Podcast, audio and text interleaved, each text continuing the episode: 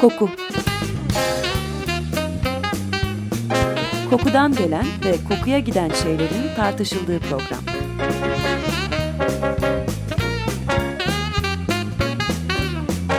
Hazırlayan ve sunan Vedat Ozan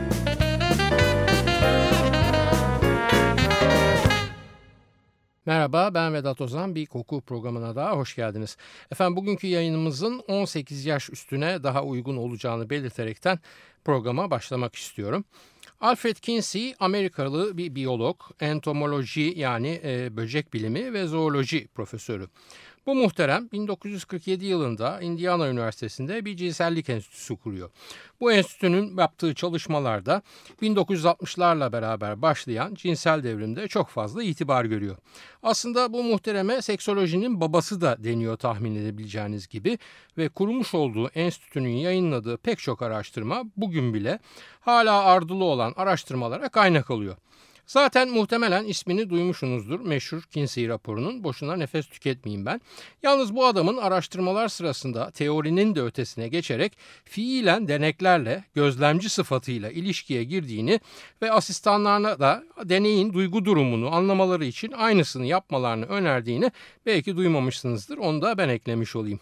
Ayrıca bu muhterem dünyanın pek çok yerinden cinsellik araştırmaları için materyal topladığından bir dönem Amerikan Gümrük İdaresi'nden de zılgıt yiyor. Çünkü onun adına aklınıza gelebilecek her yerden porno filmler geliyor postayla. 1956'da öldüğünde hala bu postayla gelen pornolara ilişkin hukuksal sorunları çözülememiş durumda kalıyor. Kinsey'e yönelik eleştirilerin başında pedofil yani yetişkin olmayanlarla ilişki kuran yetişkinleri salt daha fazla veri toplamak için teşvik ettiği iddiaları geliyor. Felaket bir suçlama tabii bu. Ayrıca az kaynaktan topladığı veriyi sanki çok ve farklı kaynaklardan toplanmış gibi sunması da bayağı kafa karıştırıyor. Yani bir kişiyle görüşüp bir veriye ulaştıysa onu üç kişiden de aynı veri çıktı diye yazıyor raporlarında. Ancak ölümünden 20 yıl sonra bir başka muhterem Paul Gebhardt diye biri aynı enstitüden onun arşivine girerek bu ufak üç kağıtları eliyor ve deney sonuçlarını doğru verilere dayanarak yeniden düzenliyor. İşin ilginci bu yeni ve görece daha dürüst düzenleme sonunda da bulgular değişmiyor. Neyse bizim Alfred Kinsey 1950'lerde yaptığı bir araştırmada deneylerine katılan evli hanımların %10'unun ilişki sırasında hiç orgazm yaşamamış olduğunu çıkarıyor ortaya. Onun arkasından 1956'da bu kez İngiltere'de yapılan bir çalışmada da 3705 hanımla görüşülüyor ve bu hanımların %10'unun pek seyrek %5'inin ise hiç ilişki sırasında orgazm yaşamamış olduğu açıklanıyor. Yıllar geçiyor. 1970'lere gelindiğinde bu kez Amerika Birleşik Devletleri'nde bir jinekoloji kliniğinin verileri esas alınarak orayı ziyaret eden hanımların %17'sinin orgazm olmada zorluk çektiği, %6'sının ise partnerleriyle hiç orgazm yaşamamış olduğu çıkıyor ortaya. Aslında bu durumun erkeklerdeki karşılığı çok daha fazla biliniyor ve milyonlarca dolar o dolarlar karşısında çözüm üreterek o çözümü satmak için bekleyen endüstri tarafından araştırma kuruluşlarına akıtılıyor. Fakat nedense galiba erkek pazarı daha cazip ve vaatkar olduğundan kadınların bu sorununa ilişkin fazlaca bir şey yapılmıyor. İsmini daha önce bir yayında bahsettiğimiz ve erkekleri uyaran kokular konulu çalışmasıyla bazılarınızın hatırlayabileceği Dr. Alan Hirsch de diyor ki ya hanımları neyi cinsel olarak uyardığını tahrik ettiğini bulsak belki bu bulguyu konuya uzak duran ilaç endüstrisiyle de paylaşabilir ve beraber bir çözüm üretebiliriz. Yani her ne kadar tatminsizliğin pek çok olası nedeni olabilse bile eğer bir koku veya kokular grubunun uyarılmayı sağladığını bulsak bunun devamında orgazm sorununa da daha bilinçli olarak eğilebiliriz. Nasıl yapmıştı daha önceki bir yayında bahsettiğimiz o erkekleri uyaran kokular araştırmasını Dr. Hirsch? Penise takılan bir aletle deneye uyaran olarak muhtelif kokular verildiğinde orada kan basıncındaki değişimleri gözlemlemiş ve böylece bizi şaşırtan kokulu uyaranları ortaya çıkarmıştı. İyi de erkeğin organı dışsal yani vücudun dışında ve bir ereksiyon söz konusu. Kadında nasıl olacak da olacak bu? Elbette saçma bir soru oldu çünkü biliyoruz ki kadın cinsel organının bir kısmı da uyarıldığı anda aynı penise benzer sertleşmeler gösterebiliyor. Daha doğrusu tüm metabolizmada değişimler oluyor ve klitoris dediğimiz sadece haz almakla görevlendirilmiş parçada da bahsettiğim ereksiyonun çok yakın bir benzeri gerçekleşiyor. E o zaman demek ki oraya bir alet takılarak kan basıncındaki değişimler ölçülecek yani bir anlamda klitorisin tansiyonu kontrol altında tutulacak. Evrimsel açıdan bakıldığında her iki cinsin de fazla uzak olmayan uyarılardan uyarılması gayet mantıklı geliyor. Zira uyarılma hadisesi sonrasında girişilen eylem müşterek bir eylem. Bunu da düşünerek ve daha önce erkeklerde gerçekleştirilen çalışmanın başarısından cesaret alarak bu sefer Hirsch ve ekibi besmeleyi çekip başlıyorlar kadınları uyaran kokuları bulmak üzere bir çalışma yapmaya. Araştırma için 30 denek seçilecek ancak duyuru yapılır yapılmaz ekibin bağlı olduğu enstitünün telefonları kilitleniyor ve daha ilk birkaç saat içinde başvuru sayısı 300'ü aşıyor. Bu yoğun ilgi üzerine gerçekten göz ardı edilen bir soruna parmak basmış olduklarını fark eden ekip denekleri elemek için bazı kriterler saptıyor hemen. Yani öyle her arayan katılamaz, bazı koşullara sahip olmak lazım ki sonuçlar daha kesine yakın çıksın, Kinsey gibi sonradan sallamak zorunda kalmasınlar. Öncelikle yaş aralığını 18 ile 40 olarak belirliyorlar. Yaş için bir üst sınır yani 40 yaş koymalarının sebebi ovülasyon yani yumurtlama dönemlerinin 40 yaş altında çok daha düzenli seyretmesi. Ayrıca elbette hamile kimse yok denekler arasında ve hamile kalmaya niyet etmiş olanlar da kapı dışarı ediliyorlar. Denek grubunda ayrıca anorgazmik yani orgazm yaşama zorunluluğu çeken kadınlar da yer almıyor. Zira varılmak istenen sonuç her ne kadar o sorunun çözümünü amaçlasa da şu aşamada gerekli olan cinsel uyarılara genel anlamıyla olumlu tepki veren kadınlar. Eğer buradan bir sonuca ulaşabilirlerse bu kez kendilerini sonuca ulaştıran kokular içinden bir seçim yapıp bu kez rahatsızlık duyan hanımlar üzerinde deneme aşamasına geçecekler. Sıra geliyor ilaçlar konusuna. Pek çok ilacın cinsel uyarıyı etkilediğini bildikleri için reçeteli veya reçetesiz ilaç veya doğum kontrol hapı falan kullananlar da kapsam dışına çıkarılıyorlar. Her ne kadar tansiyon ilaçlarının bazılarının özellikle erkek cinsel istek ve işlemini azalttığı bilinse de pek çok antibiyotik, antihistaminik, kolesterol düşürücü ilaç veya nörolojik etkisi olan pek çok maddenin de uyarılma üzerinde olumsuz etkisi olduğu gözden uzak tutulmuyor yani. Efendim biliyorsunuz bilinçsiz tepkilerimizi kontrol eden sinir sistemimiz ikiye ayrılır. Sempatik ve parasempatik olarak. Parasempatik sinir sistemi hem penis hem de klitorise dayalı uyarılarda önem kazanırken sempatik sinir sistemi de orgazm düzenlemede devreye girer. Dolayısıyla bu sinir sistemlerinden herhangi birine etkisi olabilecek bir rahatsızlığı olanlar yani tiroid, yüksek tansiyon, kalp rahatsızlığı, böbrek rahatsızlığı ve şeker sorunu olanlarla beraber tat ve koku duyusunda sorun yaşamış olanların başvuru kağıtları da konuluyor bir tarafa. Bir de üstüne bazı kokuların astım krizini tetiklediği bilindiği için geçmişinde nefes alma sorunu yaşamış hanımlar da sepetleniyor. Diyeceksiniz e kim kaldı kardeşim durun daha bitmedi. Sigara, alkol ve kokain gibi uyaranların müptelaları da bu maddelerin onların koku alma yetilerini olumsuz etkilediği düşünülerek reddediliyor ve sonunda kalınıyor 30 adet istenen normlara uygun hanımla baş başa. Bu hanımlara öncelikle deneyden 48 saat öncesinden itibaren cinsel ilişki yasaklanıyor. Tabi söylememe gerek bile yok. Bu süre içinde ve deney sırasında herhangi bir parfüm sürünmeleri ve kozmetik ürün kullanmaları da yasak. Neden? Çünkü kozmetik ürünlerde kokusuz değildirler ve o kozmetik ürünlerin aktif malzemelerinin hoş olmayan kokuları önce nötralize edilir ardından da kullanım sırasında hoş gelebilecek bir takım parfümler formüllerinin içine iliştirilir. Zaten ruj kokusu gibi söylemlerde aslında o ürüne sonradan eklenen bu parfümü kasteder. Çünkü parfümlenmediği takdirde rujun kokusu hiç de öyle dudağa falan sürülebilecek gibi değildir. Bilakis mide bile bulandırabilir. Bütün bu koşullara uygun davranan hanımlar deney günü gelip laboratuvara çağrıldıklarında bir muayene masasına uzandırılıyorlar.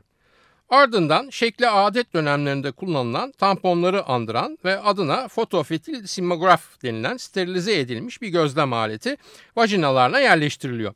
Bu gözlem aleti vajinadaki nabız basıncını ölçüyor. Yani vajinadaki kan akışındaki herhangi bir değişikliği gözleme imkanı veriyor deneyi yürüten ekibe.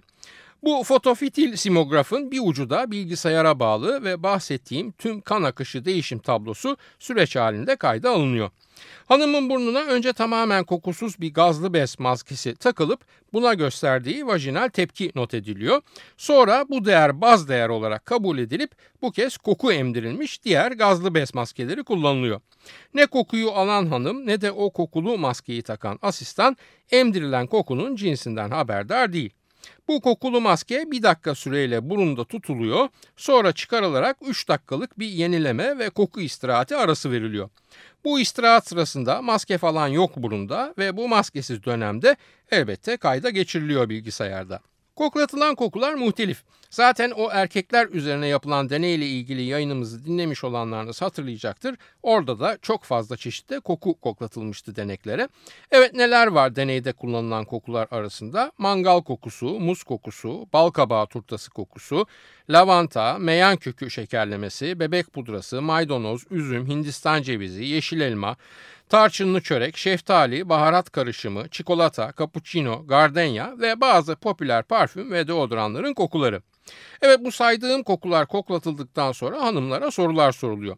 Yani kokuyu tanıdık buldunuz mu, isimlendirebilir misiniz, beğendiniz mi, beğenmediniz gibi sorular.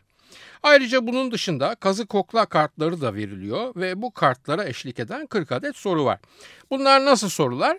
Yani bir koku koklatılınca bu pizza kokusu mu veya motor yağı mı kokuyor veya fıstık kokusu mu falan gibi sorular soruluyor. Aslında bu ek soruların deneyin yola çıkış noktasıyla pek ilgisi yok. Ancak o hanımları deneye davet etmek, laboratuvarı kullanmak, ölçüm aletini takmak ve bilgisayarla takip yapmak falan hiç ucuz şeyler değil.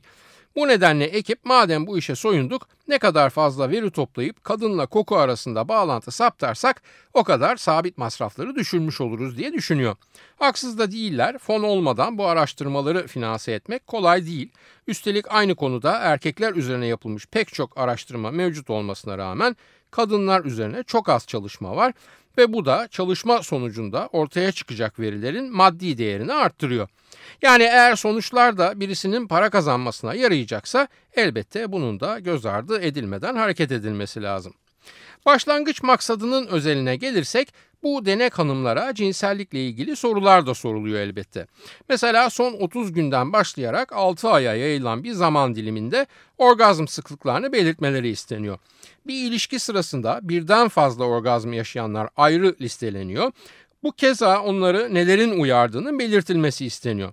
Burada da seçenekler partnerini çıplak görmek, partnerinin göğüsleri eliyle uyarması, aynı uyarıyı ağzıyla yapması, Oral seks, açık saçık bir öykü dinlemek, striptiz seyretmek, porno film izlemek, mastürbasyon sıklığı falan falan gibi mahrem sayılabilecek pek çok soru deneklere sorulan sorular arasında yer alıyor. Hangi cevabı verenlerin hangi kokulara nasıl tepki vereceği ve bu tepkilerin anlamlı bir dizi oluşturup oluşturmayacağı henüz deneyin başında meçhul olduğu için deneyin finalinde alan daraltmaya yarayacak hiçbir soru seçeneği dışarıda bırakılmamaya çalışılıyor yani. Ayrıca bu soruların yol açtığı duygu durumları da ek bilgi olarak kaydediliyor. Yani hanım kendisine sorulan sorudaki eylemi rahatsız edici buluyor mu, bulmuyor mu falan gibi. Bir örnek vereyim. Yeni tanıştığı erkek arkadaşının soyunmasında hafif bir tedirginlik olabiliyor. Ancak çok uzun süredir beraber olduğu aşığı söz konusuysa tabii böyle bir rahatsızlık işaretlenmiyor deneklere dağıtılan kağıtlarda. Demin belirtmeyi unutmuş olabilirim. Deneye katılan bütün denek hanımlar heteroseksüel. Bu arada hazırlık safhasını anlatmayı çok mu uzattığımı düşünüyorsunuz diye işkillenmekteyim. Tamam merak etmeyin hangi koku hanımları nasıl uyarmış açıklayacağım. Ama önce müsaade edin hep beraber bir kahve içip soluklanalım. Soluklanırken de Ludwig'den dinleyelim Not Store the Abyss.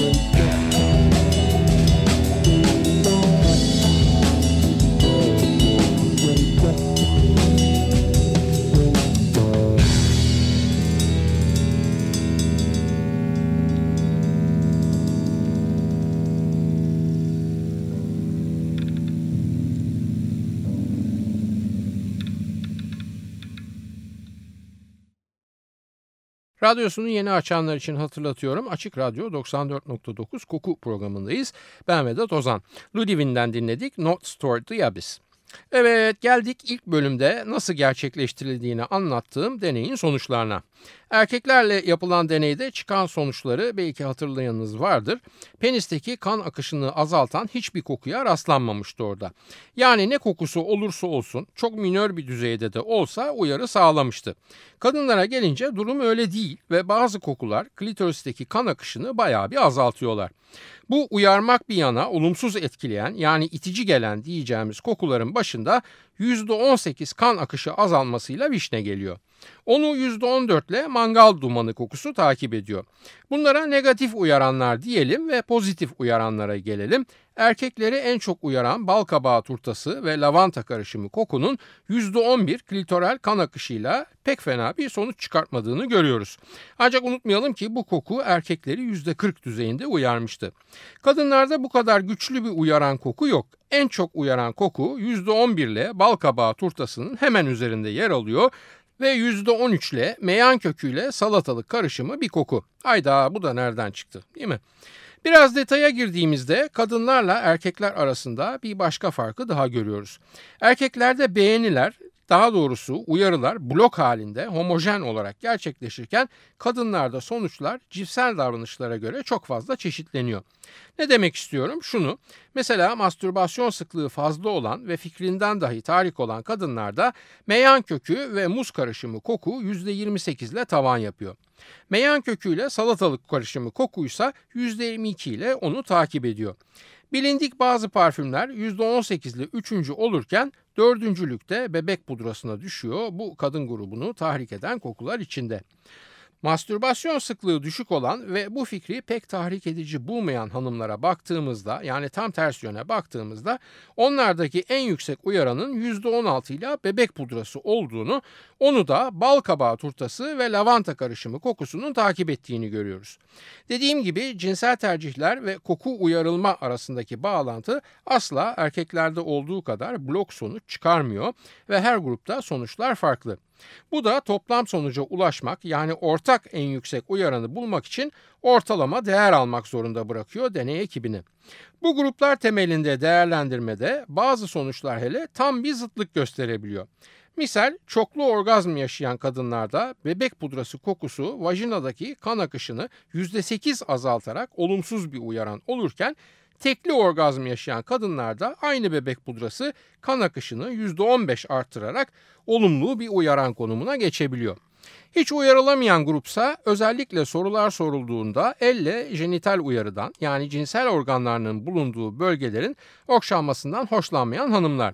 Bu grup kadında bırakın uyarılmayı pek çok koku kan akışı hızını azaltarak iticilik duygusu yaratıyor ki bunların başında da %14 ile erkek parfümleri geliyor.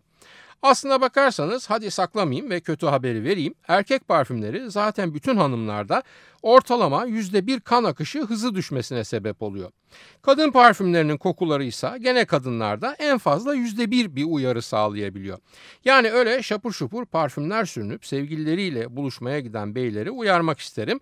O süründüğünüz aslında pek bir işe yaramıyor ve eğer bir şey oluyorsa da bu parfümünüzden sebep olmuyor. Elbette bütün bu sonuçları değerlendirirken bu deneyin Amerika Birleşik Devletleri'nde yapıldığını da unutmamamız lazım. Her toplumun kültürel kodları farklı ve bu nedenle uyaran da buna göre değişkenlik gösterebiliyor. Kaldı ki bu deneyde koklatılan pek çok kokudan bizler bir haberiz. Meyan kökü mesela yani şu kadınları en çok tahrik eden koku olarak bu araştırmada şampiyon olan koku notası biz hariç bütün dünyada çok yaygın kullanılıyor.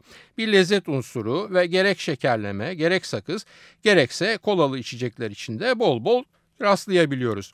İtalya, İngiltere, Fransa gibi ülkelerde nane veya anasonla karıştırılmış meyan köklü şekerlemeler en çok satılan ağız ferahlatıcıları arasında Hollanda'da da gençler bayılıyorlar meyan köküne.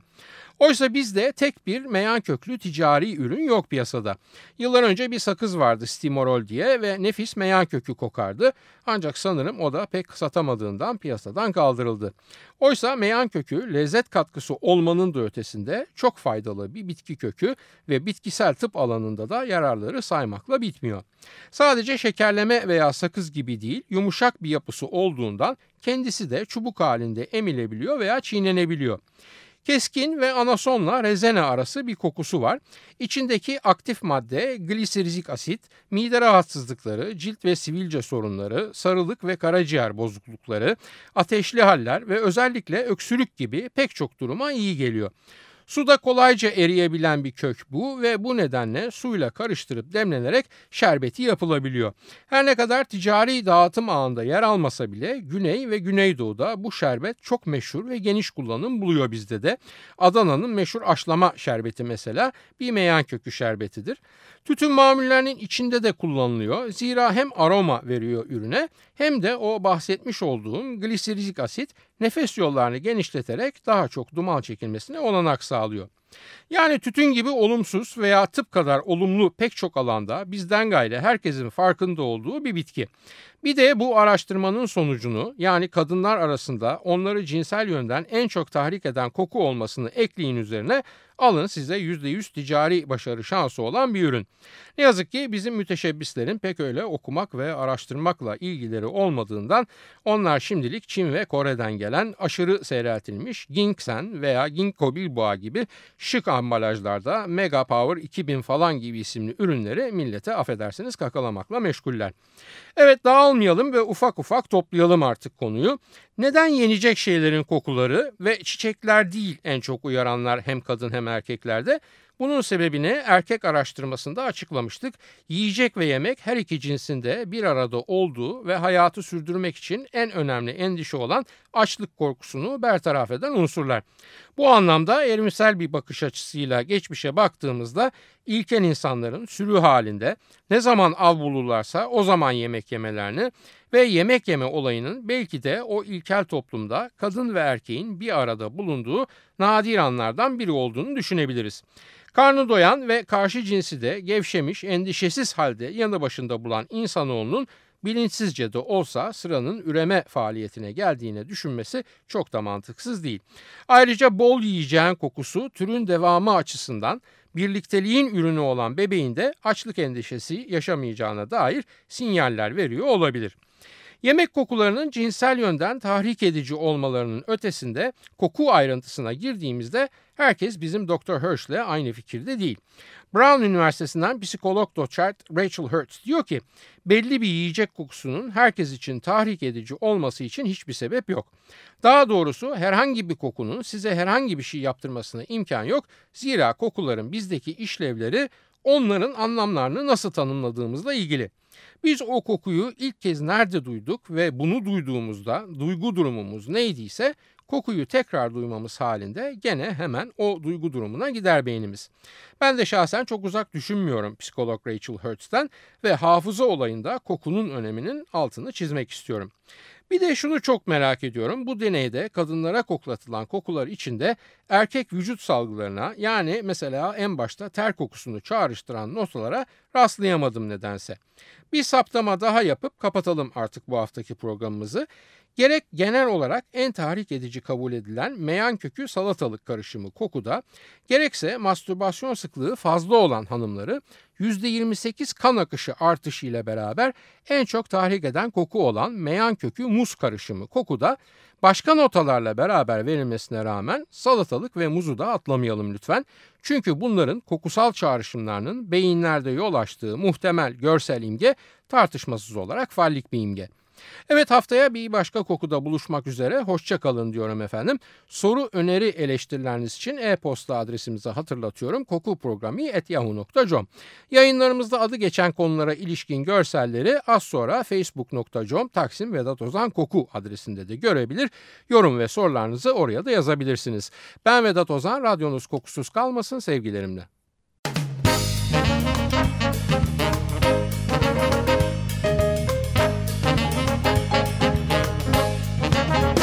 Koku Kokudan gelen ve kokuya giden şeylerin tartışıldığı program.